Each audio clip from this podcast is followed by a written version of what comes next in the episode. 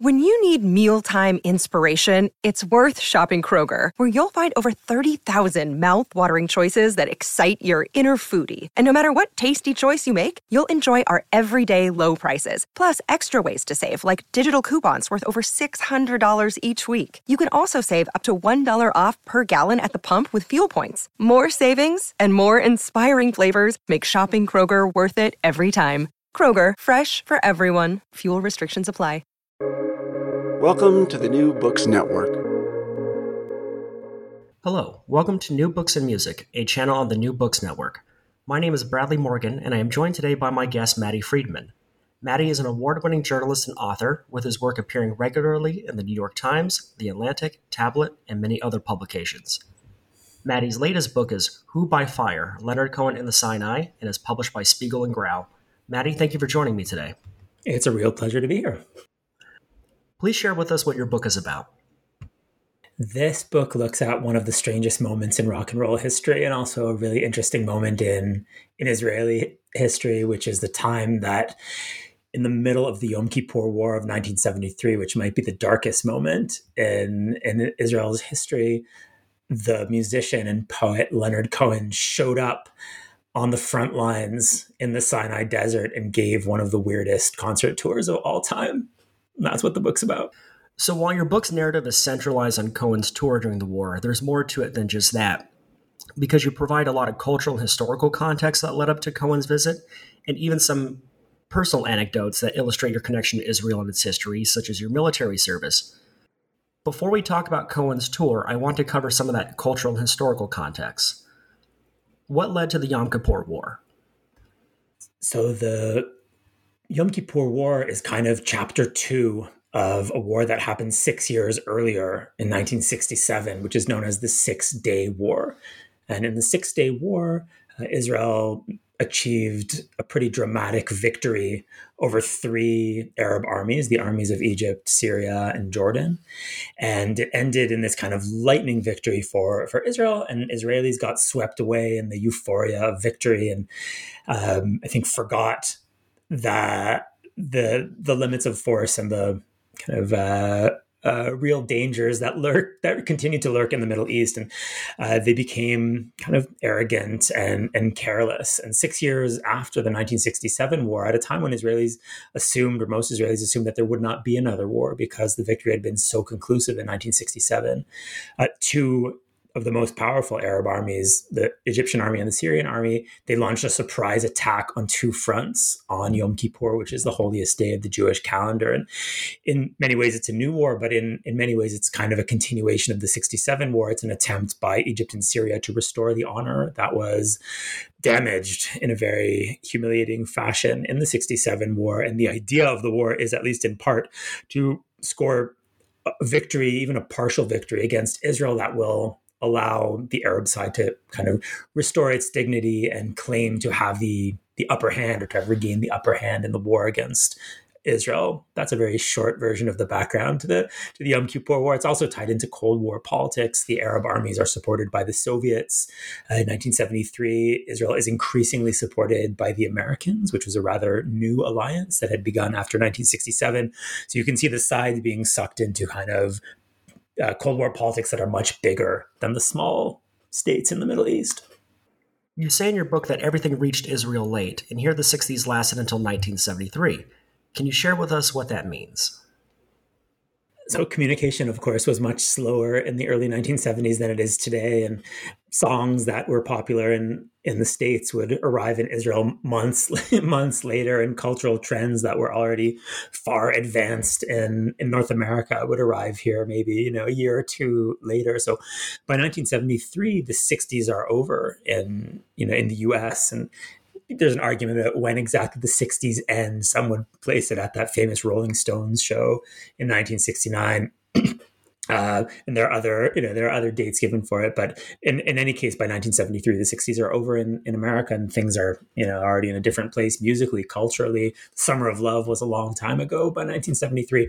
But in Israel, the 60s were still going on. It was still a time of kind of communal sentiment and naivete. There was kind of an optimism in the air that was similar to the optimism of the 60s. It wasn't exactly the same as the 60s in in the United States, but it was a similar vibe.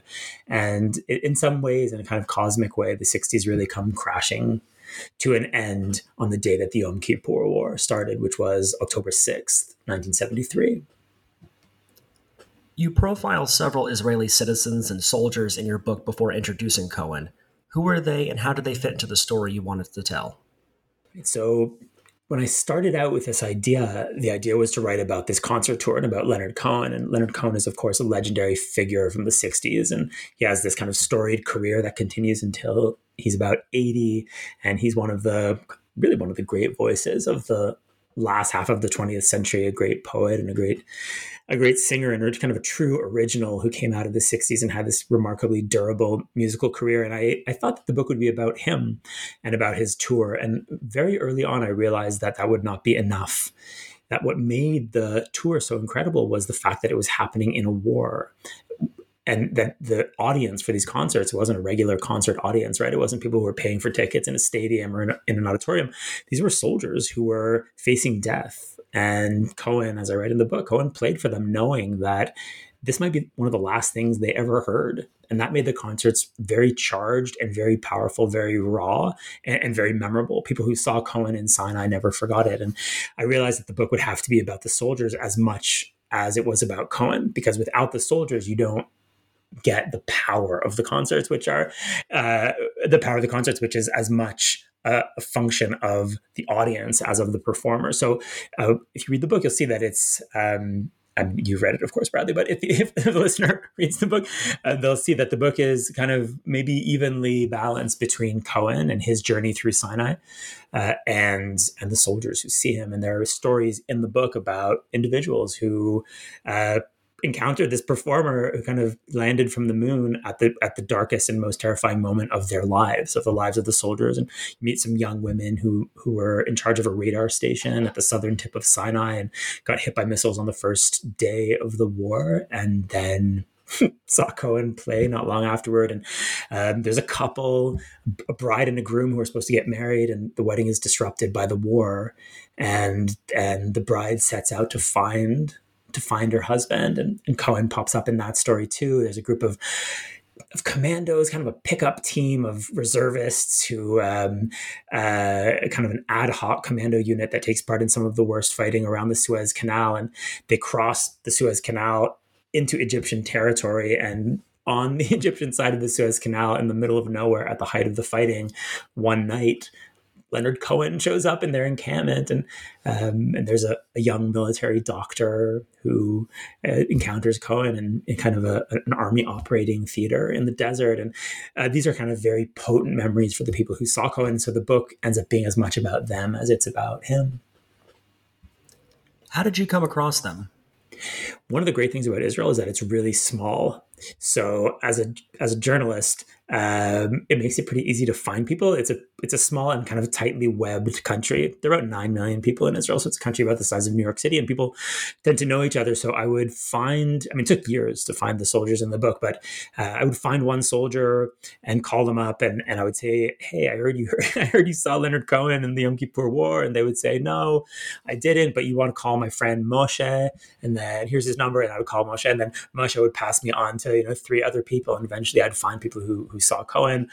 Someone sent me a photograph, a black and white photograph that was taken on board a Navy landing craft in the Gulf of Suez with Leonard Cohen. And I tracked down the person who'd taken the photograph. I tracked down the person in the photograph. And that's the way it worked. But I was really using the Israeli network of these men and women who were now in their 70s, who'd had this experience and who were quite helpful in passing me on from person to person and giving me cell phone numbers and emails. And ultimately I had kind of a variety of stories that illustrate kind of a broad variety of military experiences in the Yom Kippur War. So you'll meet people who were in the Navy. You meet people who are flying fighter jets. You'll meet infantrymen. You'll meet women, again, who are kind of Air Force personnel at radar stations. You get a broad cross-section of the army of these young Israelis doing their mandatory service, right? We have a draft, so these are not particularly military people. These are just kids doing their mandatory service after high school and are having this absolutely horrific experience in a war that is really a catastrophe for Israel in many ways. And in the middle of the catastrophe, this Canadian poet shows up and sings them, you know, Bird on the Wire, and the hallucinatory nature of that experience, just the sheer strangeness of the experience, really stuck with them, and it's a major theme of the book, just how weird it all was. Yeah, and those stories make the book so incredibly rich, and I'm glad you had the opportunity to do that. That's what I was hoping. That I think it would have been a pretty bare book if it had just been about Cohen.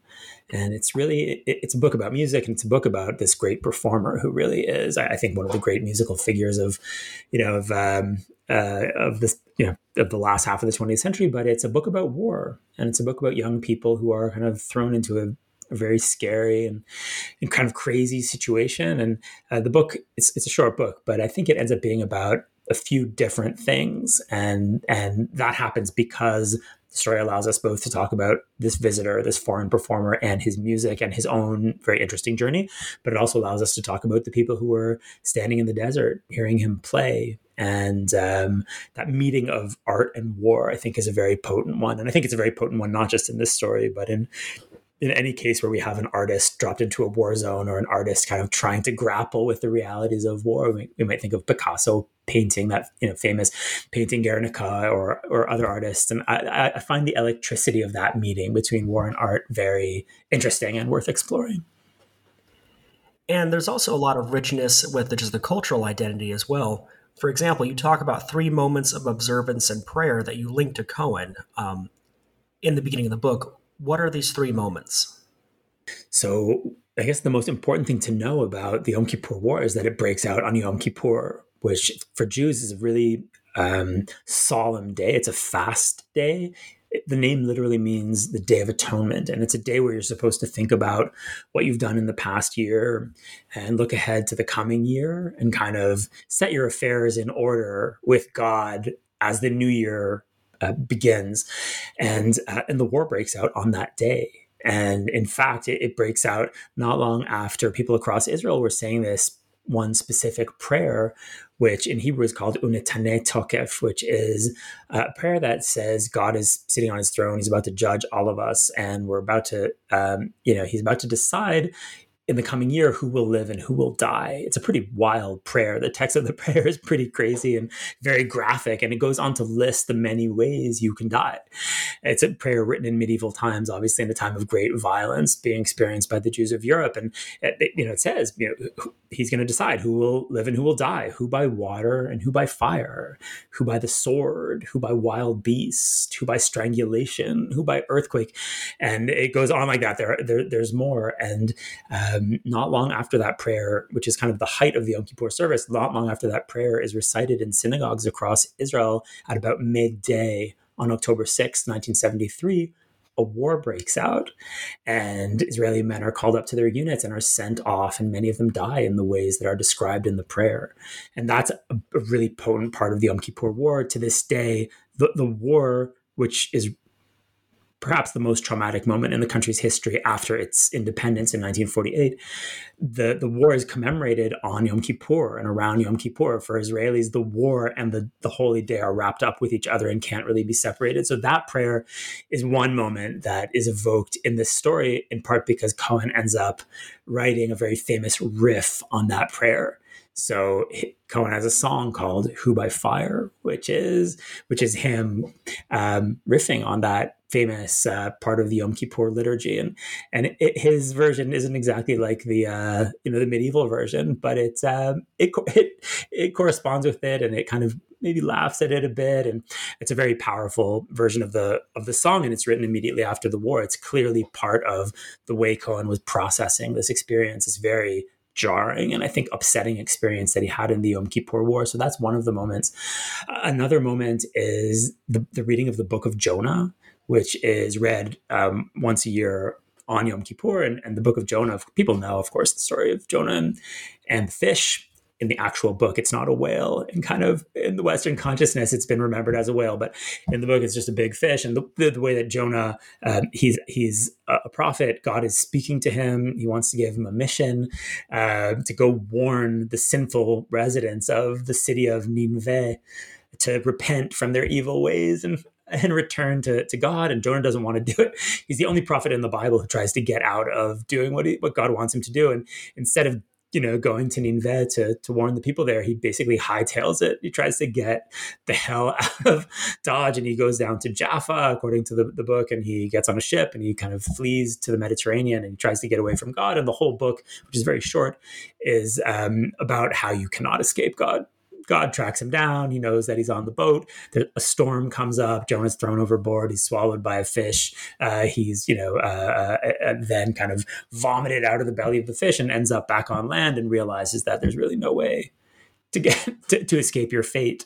And that's one of the messages of Yom Kippur, which is that ultimately you will not be able to escape your fate, that you can distract yourself with, the usual pleasures that human beings pursue. And you can, look at your iPhone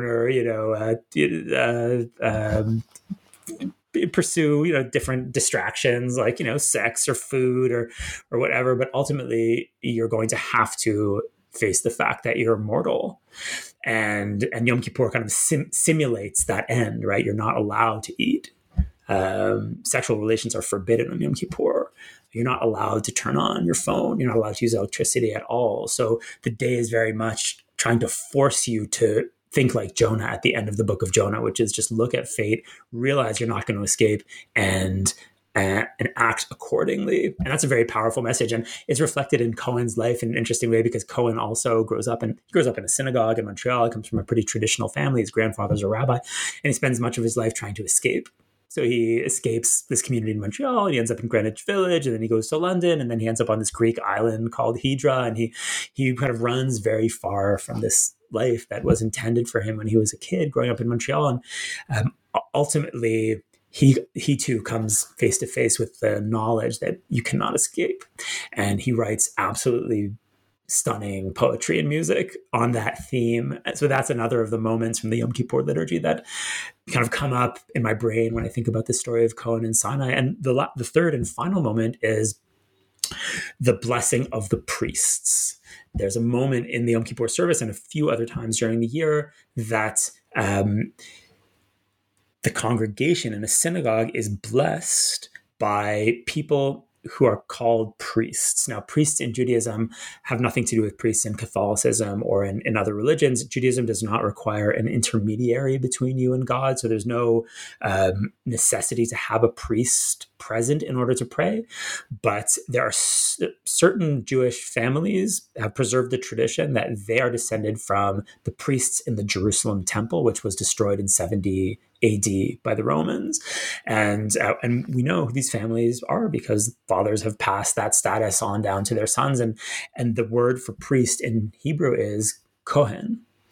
And Leonard Cohen was a Cohen. He was a priest, and he came from one of those families. And one of their jobs, the main job of the priest in modern Judaism, because we don't have a temple anymore, so there's no need to sacrifice goats or cows or anything. The main job of the priest is to get up in front of the congregation and recite the priestly blessing, which is this really short 15-word Hebrew blessing that calls down divine protection on the congregation. And that moment, too, is echoed in the war in a very interesting way. Cohen is grappling with his own Judaism, with his own Jewish identity, and with the knowledge that not only is he a Jew who is maybe not conforming to the expected behavior, right? He's not an observant Jew. And I think he feels the tension there, but he's also aware of the fact that he's a Cohen, he's a priest, he has a job in the community, and the job is to call down divine protection and bless the congregation, and that he has this power with his words to protect people. And it's really interesting to think about why Leonard Cohen became a poet, like why he thought words had power. Well, if you grow up as a kid being told that you have the power to say a blessing that will protect the congregation, then you will believe that words have power.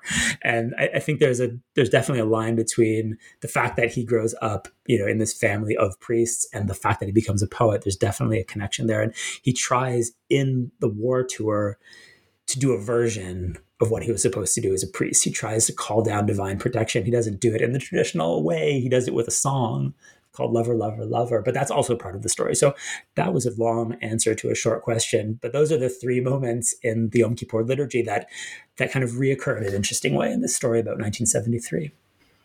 It was an absolutely great response, and I thank you for sharing that, because what makes this story so interesting is not only how little known it is, because even the most diehard Leonard Cohen fans aren't that familiar with it, but it's having the context of that cultural and social background that really provides a great framework for understanding this visit. So I appreciate you sharing that.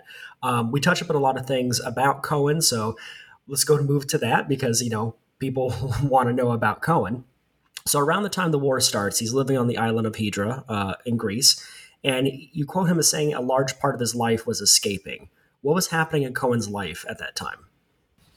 Cohen's living on Hydra, which is this beautiful island, and he found the island in the early 60s. There was a bohemian scene there, and he describes arriving on this island and just seeing the sunshine and just this kind of beautiful place that's full of light. And I mean, you're in Chicago. I grew up in Toronto. You know what a long gray northern winter is like.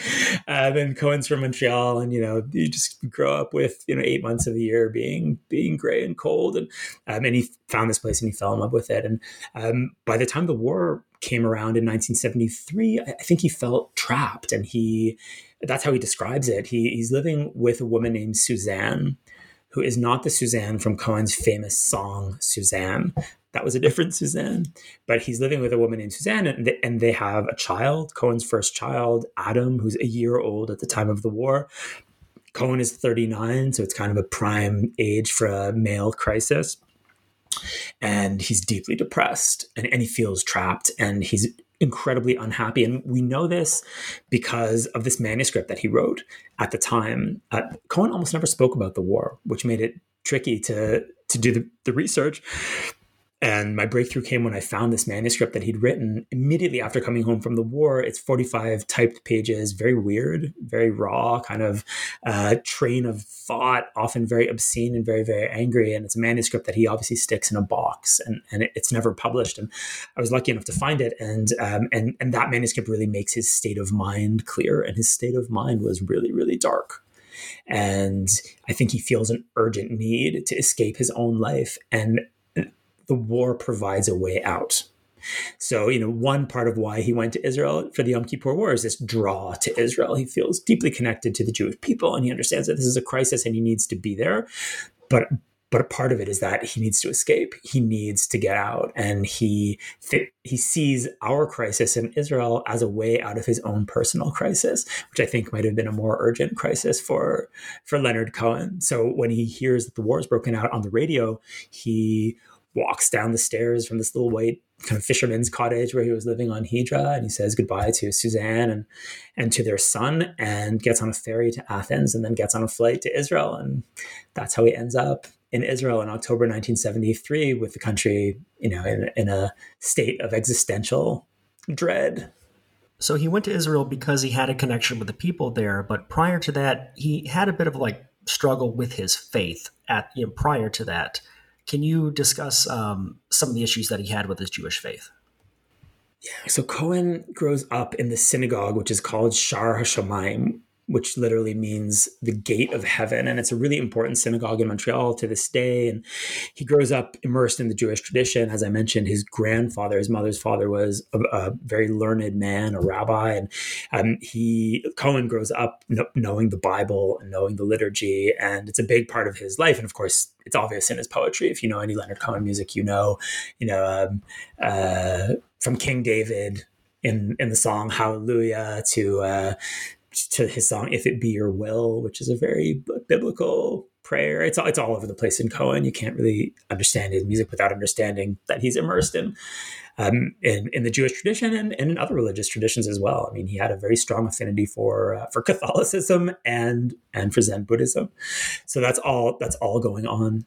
But when he's a young man, he leaves the community, and he gives a a pretty amazing speech as he leaves the community, kind of like leaves and slams the door. And he gives this speech, which you can actually hear on YouTube, where it's 1964 and he's invited to address the Jewish community in Montreal. And he basically, in beautiful language and kind of classic Leonard Cohen language, he rips into them and says, we are supposed to be communicating with God. We're supposed to be open to receiving divine transmissions. We've forgotten all of that. And all we care about is ourselves and status. And, we're supposed to be vertical, but we're all horizontalists. I mean, yeah, it's a great way of kind of summing up a pretty typical human problem, which he says, we're all just kind of horizontal and we're knocking on our own doors, he says, and we're surprised that no one's answering. And, he talks about how empty the ritual is. And he says, we just need to shut all this down until someone has a vision, until someone speaks to God. And he's just tired of the empty ritual, and he leaves. And, he ends up in all kinds of different places in the 60s and, drugs and Greek islands and women and, but he never quite leaves. He never quite leaves. I don't think he really wanted to completely leave. He never changes his name, right? He's got this really obviously Jewish name, Leonard Cohen, which he never changes, unlike someone like Bob Dylan, whose name, of course, is Robert Zimmerman. But Robert Zimmerman wants to be someone else. He's not going to be famous as Robert Zimmerman. So he invents a new identity for himself, which is Bob Dylan, this kind of all-American folk singer. Leonard Cohen doesn't do that. Leonard Cohen never claims to be anything but a Jew from Montreal. And it's one of the reasons that I love Leonard Cohen, just because of that stubborn and kind of inconvenient clinging to his own religious identity. So he never leaves Judaism. And even in the years that he spends later on living in a Buddhist monastery, practicing Buddhism as a monk, he's very explicit that does not replace Judaism, that Buddhism is more of a science for him than a religion, and that he says, I have a perfectly good religion, and it's Judaism. So he struggles with religious observance. He's certainly not keeping, 100% of the religious commandments, to put it lightly, but he's deeply connected, and he never exits the tradition. And ultimately, at the end of his life, he dies in 2016, and he releases this incredible album not long before he dies. And the album includes a song, which is in many ways his farewell song, whether he intended it to be or not. And it's called You Want It Darker. And that song includes another male voice singing in Hebrew, which is really rare for Cohen. And that voice belongs to the cantor at Shaar Hashomayim, at his childhood synagogue. So it's a return to the place where he grew up. And not long after that song came out, Cohen died and was buried in the cemetery of the synagogue in Montreal, and he's buried next to his parents. So Cohen never really leaves. He goes far away like Jonah, like the prophet Jonah, but ultimately he realizes that you can't really leave. And he has this line from You Want It Darker where he's talking to God and he says, if you're the dealer, I'm out of the game. It all comes back around. It all comes back around. Exactly. And that's really the Cohen story. You conducted a lot of research for this book. We talked about the typed manuscript that you found, but you also discussed that there were no army records of Cohen's visit, and he didn't keep a detailed journal, let alone really speak about this. What was your research process like when piecing together the timeline of the tour? So it started with me finding the Israelis, because very early on, I realized that Cohen had barely spoken about this. And I knew that I'd have to resolve this somehow, because I needed, some kind of indication of what Cohen thought about it all. But I had almost nothing. I had a scrap from an interview that he gave to a British music magazine called Zigzag after he came back. And here there were, here and there were these little scraps of information, but he almost never spoke about it publicly, which in itself was interesting, because it was clearly a very significant experience for him. And the more I learned about how deep he'd gone into the war and how significant it had been for him and for the people who saw him, he was really at the front. Like, he was not playing at rear bases. He was on the front lines and he was in danger. It just seemed stranger and stranger that he never mentioned it. And I began to piece together what had happened by finding soldiers who'd seen him. There, as you mentioned, there's no schedule of concerts. Like, I went to the Israeli Army Archive to see if there had been some kind of list of concerts. Who was in charge of Leonard Cohen when he was here in 1973? The answer is that no one was in charge. It was completely chaotic. No one was keeping records. The country really thought it was about to lose the war. So people were not preoccupied with you know, keeping track of Canadian poets at the front. They were preoccupied with other more pressing matters, and no one was keeping records. So beside a few kind of beautiful photographs that I found in the archives, there was nothing. And officially the tour never happened. So I managed to piece together some of it just by finding soldiers. And then I had this breakthrough, which I really owe to a librarian at the McMaster University Library in Hamilton, Ontario, named Chris Long.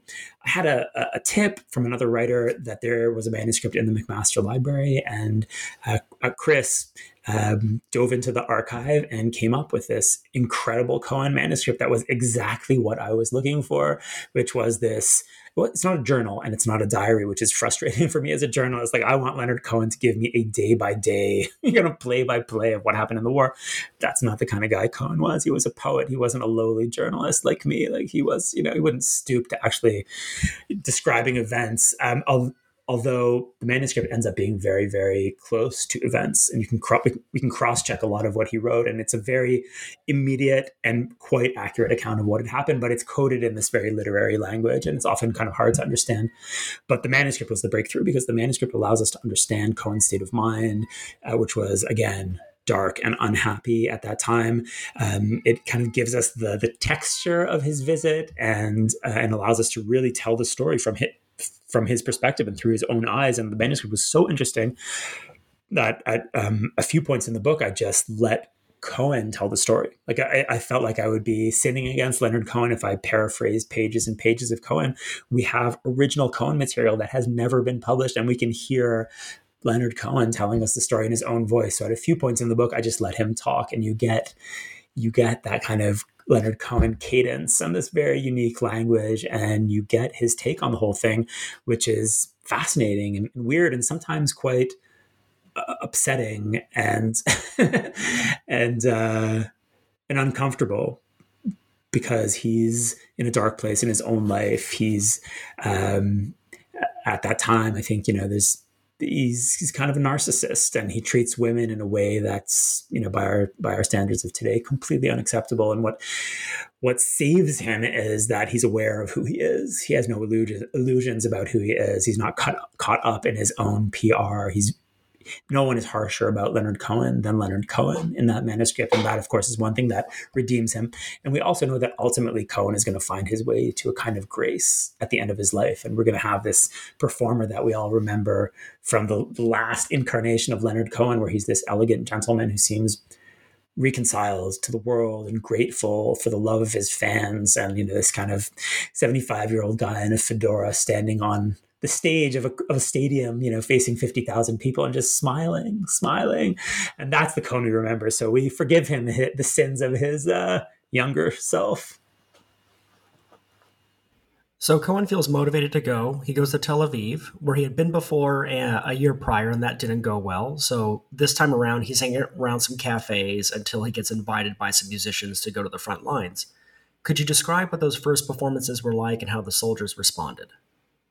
Cohen seems to have gone to Israel without intending to play for soldiers, which is one of the surprises of my research. I assume that that's why he went, but it's pretty clear that he had no idea what he was going to do. He just needed to go. He needed to be there, and he needed to get out of his own life. And he went to Israel without a plan. And he told people that he wanted to volunteer on a kibbutz, maybe pick grapefruit, you know, help out while the men had been called up for the war. And he just bums around the country for a few days and meets some interesting people. And we have these great descriptions of it in his manuscript. And then he's in a cafe in Tel Aviv. Israel's a really small place at that time. It's barely 3 million people. And there's really a very small bohemian scene that revolves around these two cafes in Tel Aviv. And he's at one of them, and he's recognized by a few Israeli musicians who happened to be in the cafe. And these were some of the most famous musicians in Israel, but Cohen had no idea who they were. And they're sitting at a table, and one of them recognizes Leonard Cohen. And he's a big deal in Israel. I mean, he's an international star. And he performed in Israel, as you mentioned, the previous year, and people knew who he was. And it didn't make any sense that he was in Israel in the middle of the Yom Kippur War. So one of the singers doesn't believe that it's Leonard Cohen. And the other singer says, no, it is Leonard Cohen. I'm going to prove it to you. And he walks over to his table and says, are you Leonard Cohen? And when Leonard Cohen confirms that he is, in fact, Leonard Cohen, they convince him to come with them to play for troops.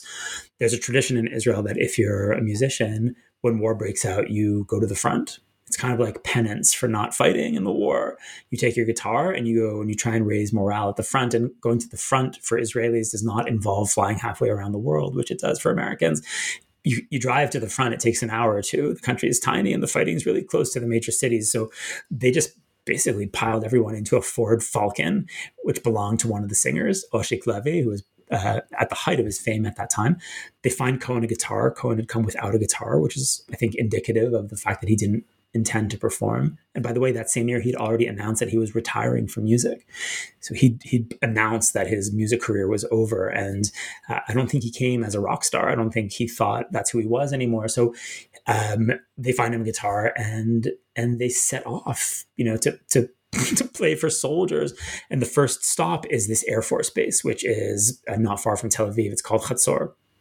And the Air Force at that time, which is pretty close to the beginning of the war, is getting decimated. It's the worst week in the history of the Israeli Air Force. And the Air Force had a lot of bravado. And the Six-Day War had been won by the Air Force basically in a matter of hours. And the Yom Kippur War was very different. The Arab armies had been supplied with these new Russian missiles called SAMs.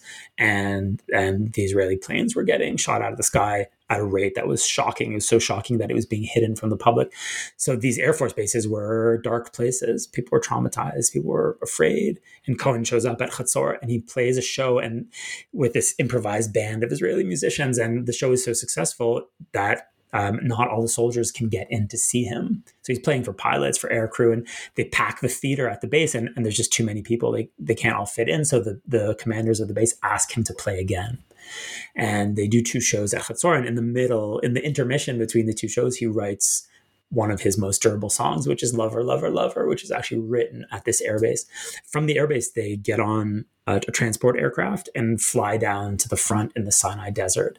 And then we have a period of time. It's hard to nail down exactly how long because it's hard to find dates. But we have Cohen traveling around the front, basically, you know, in a Jeep, stopping wherever they found soldiers.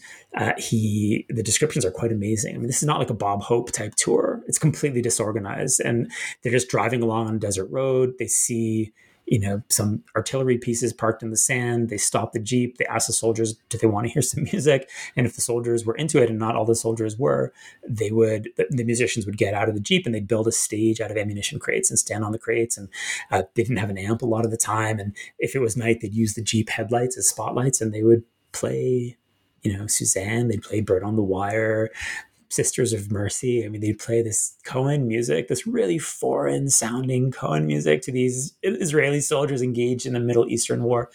So the descriptions of the concerts are quite incredible and made a huge impression on the soldiers who you know, encountered this international star in the middle of a war, in the middle of the desert. And it's really an incredible musical moment because it's art shorn of all the bullshit, you know, like no one was selling tickets and no one was selling records and everyone was completely sober, right? No one's stoned, no one's drunk. It's not a dorm room. It's not even entertainment, really. Something very deep is happening. It's a matter of life and death. And when you hear the descriptions of the concerts, you get the impression that there've never really been concerts like those ones in October 1973. So you were saying earlier that when an Israeli musician is asked to go to the front lines, they go. And some of the musicians that you profile include artists such as Brothers and Sisters, Matty Caspi, and Chocolate Mint Gum. What kind of songs were they performing as compared to Leonard Cohen? One of the interesting things about this story was diving into the world of Israeli pop music at that time, because Cohen happens to be here at a moment of great cultural change in Israel. The Yom Kippur War really changes Israeli politics. It changes Israeli society. It shatters Israelis' faith in their leaders. And it really changes music, because the music of Israel up to that point had really been kind of on message, Zionist, ideological music, and the tone was really set by the government, and a lot of the most popular songs were performed by soldiers. The military had these kind of entertainment troops, kind of bands that would go around singing songs, these very like upbeat accordion heavy songs, and performing skits, and that was very much the culture of the country until 1973. And then things get dark, and Israelis start using the communal we a lot less after the Yom Kippur War. So it's not really that kibbutz country anymore. And the singers aren't talking about we, they're talking about I. It becomes about the individual and kind of people looking into their souls. And Leonard Cohen's at the moment that it changes. So the music that other musicians were playing at the front was very different than Leonard Cohen. And Leonard Cohen really sounded, he was singing in English, of course, which was a big difference, but he was also playing a completely different kind of music than was popular in Israel at that time. But interestingly, the music that Israelis come to love after 1973 sounds a lot like Leonard Cohen. So there's really a rise of Cohen-esque artists, people like Shalom Hanoch or Meir Ariel, these singer-songwriters, these kind of maybe brooding, very literate, very deep singer-songwriters who are not really interested in the communal we and not really interested in raising anyone's morale. They're not kind of a part of the national effort in any conscious way. They're talking about, you know, the individual human and the struggles of the individual human in the world, about love, about disappointment, things that would be familiar to people like Leonard Cohen. So that's one thing that makes this story so interesting, which is that it's not just that Leonard Cohen shows up and then leaves and things go on in Israel. The fall of 1973 is a moment of huge cultural change, and it's reflected in music, and Cohen is there in a very interesting way at precisely that moment. There are so many ways that this book is so rich, and one of those ways is that you often share personal anecdotes in the book about serving in Israeli infantry. And one of those anecdotes is about seeing a pop group performing a song in faux military uniforms and holding plastic guns. And you write about feeling resentment about being there, but later feeling empathy for the singer. And I'm wondering, since there's a shared nationality between the performers and the soldiers, do you think the performers feel a sense of obligation to convey patriotism, even if forced, you know, an obligation that would be different than what a Canadian folk singer known for songs about relationships would feel? There's definitely a sense of commitment among Israeli artists. And it's true to this day, although to a lesser extent, I think, than in the 1960s or 70s when the country was a more ideological place. But at a moment of crisis, Israelis feel committed to each other. I mean, this is a really small country. And because we have a draft, the soldiers in the army are not removed from society in the way that they are in the United States or in Canada, where it's a volunteer military. And you often meet Americans who've never met a serving member of the military. It's almost a separate class in the society. But because we have a compulsory draft here, the soldiers are your brother and your neighbor and your nephew and your cousin. And when they're in crisis, you want to go help. And if what you have is a guitar and a few popular songs, I mean, that is what you're going to do. So it's still true, I think, that artists feel that commitment.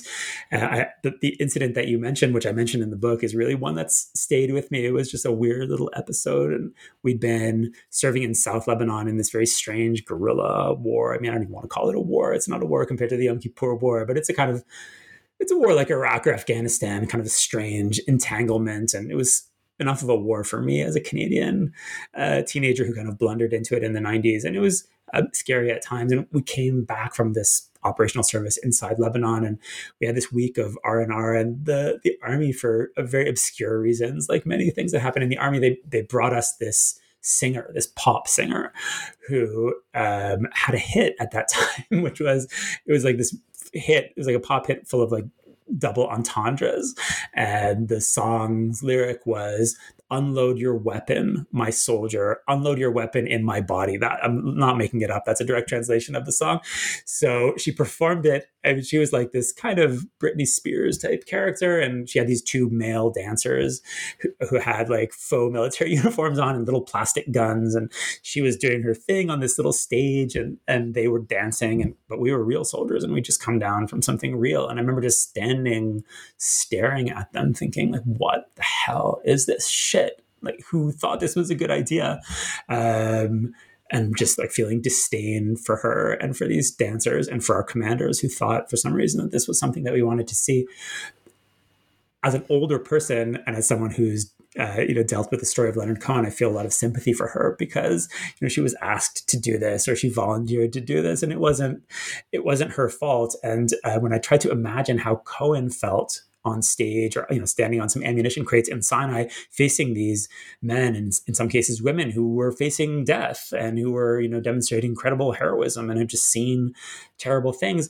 There must have been a real feeling of inadequacy there and a real question in his mind about what he was doing there and what he could possibly have to offer to these people. And I kind of feel for him in that situation. And that made me reconsider my previously very critical attitude toward that poor pop singer who who had to do her routine for a bunch of dirty and tired infantry soldiers in the 90s. And that's why I thought that episode would be worth, a short paragraph in this book about Leonard Cohen. Well, it's just an interesting story because you tie it into this idea about, you reference a study about American soldiers in Vietnam and what they were listening to. And the music they were listening to was music with themes similar to Leonard Cohen's and not Creedence Clearwater or Jimi Hendrix or any of the other soundtrack of the 60s that you hear, in media today. So I thought that was just fascinating in its own right. So that study about the music of GIs in Vietnam, I saw it discussed in a really interesting book called We Gotta Get Out of This Place, The Soundtrack of the Vietnam War, which is by Craig Hansen Werner and Doug Bradley. It came out in 2015, and they talk about the kind of the misconception of what soldiers in Vietnam were listening to as interpreted by war movies made about Vietnam. So if you see the war movies and you think they were listening to this like heavily political music, this kind of anti-war music, when in fact what they really liked to hear was leaving on a jet plane or like kind of almost cheesy music about love and longing. And that's what they were actually listening to in the war. And that makes a lot of sense to me. I mean, when I was in the military, we certainly didn't want to hear any heavy music with like really deep political messages. We just wanted to escape reality for a few minutes with some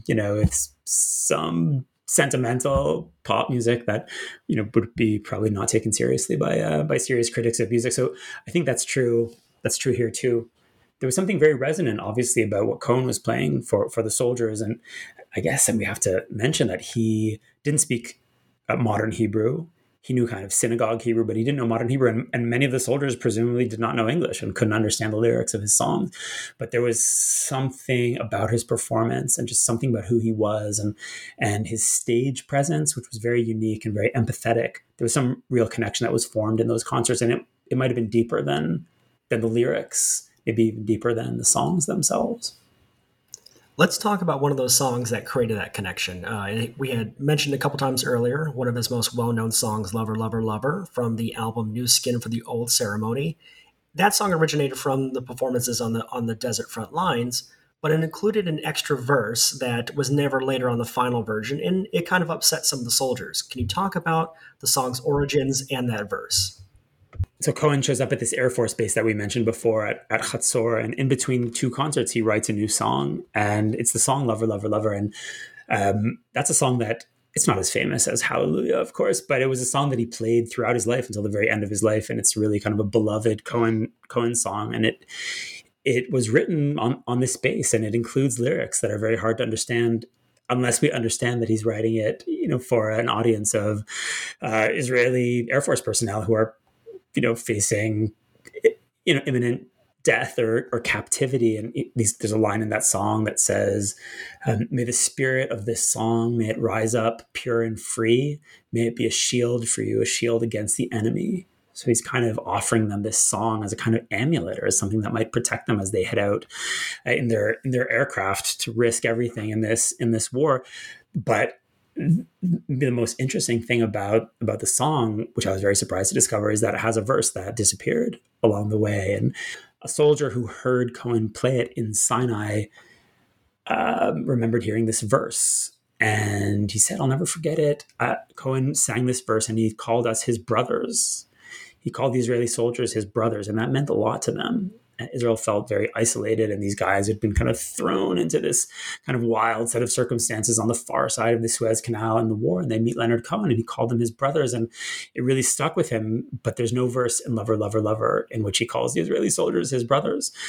So I initially assumed that this soldier was mistaken, as many people are in their memories of wars or in their memories of absolutely anything. And I just kind of chalked it up to misremembered events. And then I was lucky enough to get access to Cohen's notebooks, which are kept by his family trust, by the Cohen estate in Los Angeles. And after many efforts, because of the kind of generosity of Robert Corey, who is Cohen's last manager and who runs the estate, I was given access to the notebooks that Cohen kept at the time of the war, which include scraps of songs and impressions and people's phone numbers and names. And going through these notebooks, I found the first draft of Lover, Lover, Lover, which was pretty exciting in itself. And I found the missing verse. And the missing verse goes like this. I went down to the desert to help my brothers fight. I knew that they weren't wrong. I knew that they weren't right. But bones must stand up straight and walk, and blood must move around. And men go making ugly lines across the holy ground. It's a pretty good verse. But in the version of the song that is released on an album a few months after the war, that verse is gone. And in fact, if you look at the draft of that verse, you'll see that he's scratched out the words, my brothers. So he has this very deep kind of tribal identification with the Israelis as he arrives and takes part in the war. And then as the war progresses, he steps back and he realizes, I think, that he's a universal poet. He can't be perceived as being on one side of a war. He's got to be bigger than the Israeli side of the Yom Kippur War. He's got to be bigger than the Yom Kippur War. So in the draft, he scratches out the words, my brothers. So that whole line, to help my brothers fight, is gone. And instead it reads, I went down to the desert to watch the children fight. So he's removing himself from the circumstances. He's no longer helping his brothers fight. He's watching the children fight. And even that seems to have been too much for him. And he ultimately erases the whole verse, which doesn't appear in the song. And in 1976, you can find this on YouTube, he's presenting the song to an audience in France. And he acknowledges that he wrote the song in the Yom Kippur War, but claims that he wrote it for the Egyptians and for the Israelis in that order.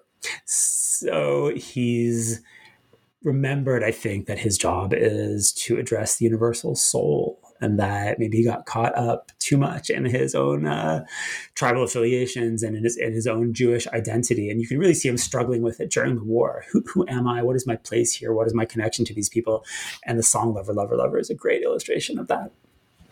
Well, it's interesting because he was motivated to go there, and he calls them brothers and then changes it to children, which I would want to understand what his thought process was to go from brothers to children, because I would think that there's probably some negative connotation there as well. It seems a bit condescending. I mean, it certainly feels like, from being in the thick of it with his equals, he is now kind of a parent watching children playing in the sandbox.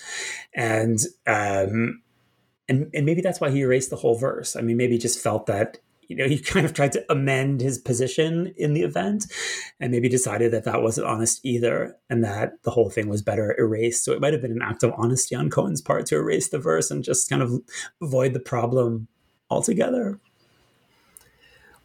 Well, it never quite leaves him, because you write about 43 years later after the war, he comes back to Israel to perform, and he refers to Israel as his myth home. And from reading this book and hearing your other interviews, this was a very big concert. It was a big deal. And Cohen is quoted as saying, it was like being in love with someone you don't really know.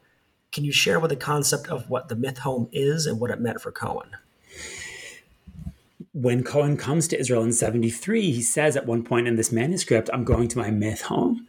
And that's a very complicated idea, and it's hard to unpack it, and it's also hard to read Cohen's mind. I would love to ask him what exactly he meant by it, but certainly for many Jewish people, Israel is a kind of mythical home. It's the homeland of the Jewish people. It's where the nation is formed. It's where the Bible takes place, at least most of it, and at the same time, it's a foreign country where if you're a Jewish person living in America, you've never lived in Israel, and it's quite possible you've never even visited it. And yet you have this idea that you're connected to it in some way. And that makes coming here quite complicated, because it's a foreign country, and it's a country in the Middle East, and it's very kind of strange for visitors. And Cohen experiences all of that. So he has the idea that this is not a normal country. He's not just going, he's not going to Poland or Serbia or France or Canada. He's going to a place that exists in the realm of myth. And that makes visiting complicated, because of course Israel doesn't really exist in the realm of myth. It's a real country on planet Earth, and you see Cohen grappling with that He kind of comes in, I think, maybe feeling very idealistic, and that's reflected in that expression of, you know, brotherly love for the Israelis that you have in that verse of Lover, Lover, Lover. And as time goes on, he's increasingly shaken by the war. And there's a moment that we have in the manuscript where you can really see things change for him, where he describes being at an Air Force base, an Egyptian base that's been captured by the Israelis, and a helicopter lands. And there are wounded soldiers on this helicopter that are being evacuated. And these are soldiers who are really, really kind of banged up really bad. And some of them are dying. And he writes in the manuscript, this is, you know, unbearable. These are Jewish soldiers who are wounded and dying. And he's clearly very upset by it. And someone comes up to him and says, Leonard, don't worry. These are Egyptian soldiers. And he's relieved for a moment. And then he catches himself. And he says in his manuscript, I hate this relief. This is blood on your hands. The idea that it's okay that these are Egyptians and not Israelis is, you know, it's in contrast to everything Leonard Cohen holds dear. You know, the idea that some people are, you know, more worthy of your compassion than others. And I think it's at that moment that he begins to step back, that he understands that he's kind of in a problematic position as a poet, and he begins kind of cooling on the whole thing. And I think that's one reason that he doesn't talk about this a lot after he leaves. Cohen, after the war, experienced several career-defining moments and achievements and becomes the man who we know him as today, the smiling old man in the fedora, as you say. How did that experience performing on the front lines shape his artistry? It definitely gets him back on the horse in 1973. I mean, he'd announced that he was retiring, and he seemed despondent about his work. He kind of lost faith in his art. And immediately after the war, he puts out a phenomenal album called New Skin for the Old Ceremony, which has Lover, Lover, Lover on it. And it has, I'm just going back, Bradley. It has Lover, Lover, Lover on it, and it has Who by Fire on it, and it has Chelsea Hotel on it. So clearly something happened in Sinai that restored his faith in his art. And he went in looking for inspiration and hoping that somehow he'd be able to sing again. And it happened. I mean, it happened in a very surprising way. He can sing again after the war. And it's quite possible that these concerts, which are a matter of life and death and which involve no commercial gain for anyone, it's possible that those concerts were kind of a restorative experience for him. That's what seems to have happened. So that's important, because if Cohen had flared out in 1973 at age 39, that would not have been surprising. Most rock stars don't make it to 39, let alone past 39. But we would not have, you know, most of the great Cohen songs that we know. We wouldn't have Hallelujah, and we wouldn't have Dance Me to the End of Love, and we wouldn't have If It Be Your Will, and we wouldn't have Anthem, and, you know, long list of incredible Cohen songs that really changed popular music. So that's one way that the war affects him. It resurfaces in his work throughout the years. Of course, there's Who by Fire, but there's also mention of it in a song that he writes in the 80s, a kind of oblique reference to the war. And ultimately, he comes back to Israel in 2009 during this incredible resurrection tour, where he goes back on the road as an old man. And the war is very much present in that concert, even though it's not mentioned. But when I heard that Cohen was coming in 2009, I was here, and I just couldn't understand why Israelis were so excited. Like, I didn't realize that Cohen was this venerated character in Israel. I'm from Canada, so of course he's a venerated character in Canada, but I didn't realize that Israelis felt the same kind of relationship with him. And yet people went nuts. The phone lines crashed when the tickets went on sale, and they got 50,000 people out in Tel Aviv to see Cohen in a country that's pretty small. And I think had there been more tickets available, they would have sold more tickets. And a big part of what was going on was that memory that in 1973, at one of the darkest moments in this country's history, Cohen came. And, you know, no one made him come. Most artists didn't come.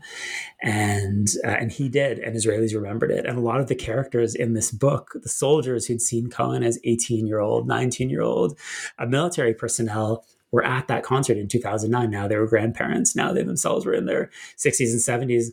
And it was a reconnection. It was the kind of this incredible reconnection with an artist who everyone remembered from that dark moment in 1973. That's so great. And I bet that concert was absolutely wonderful.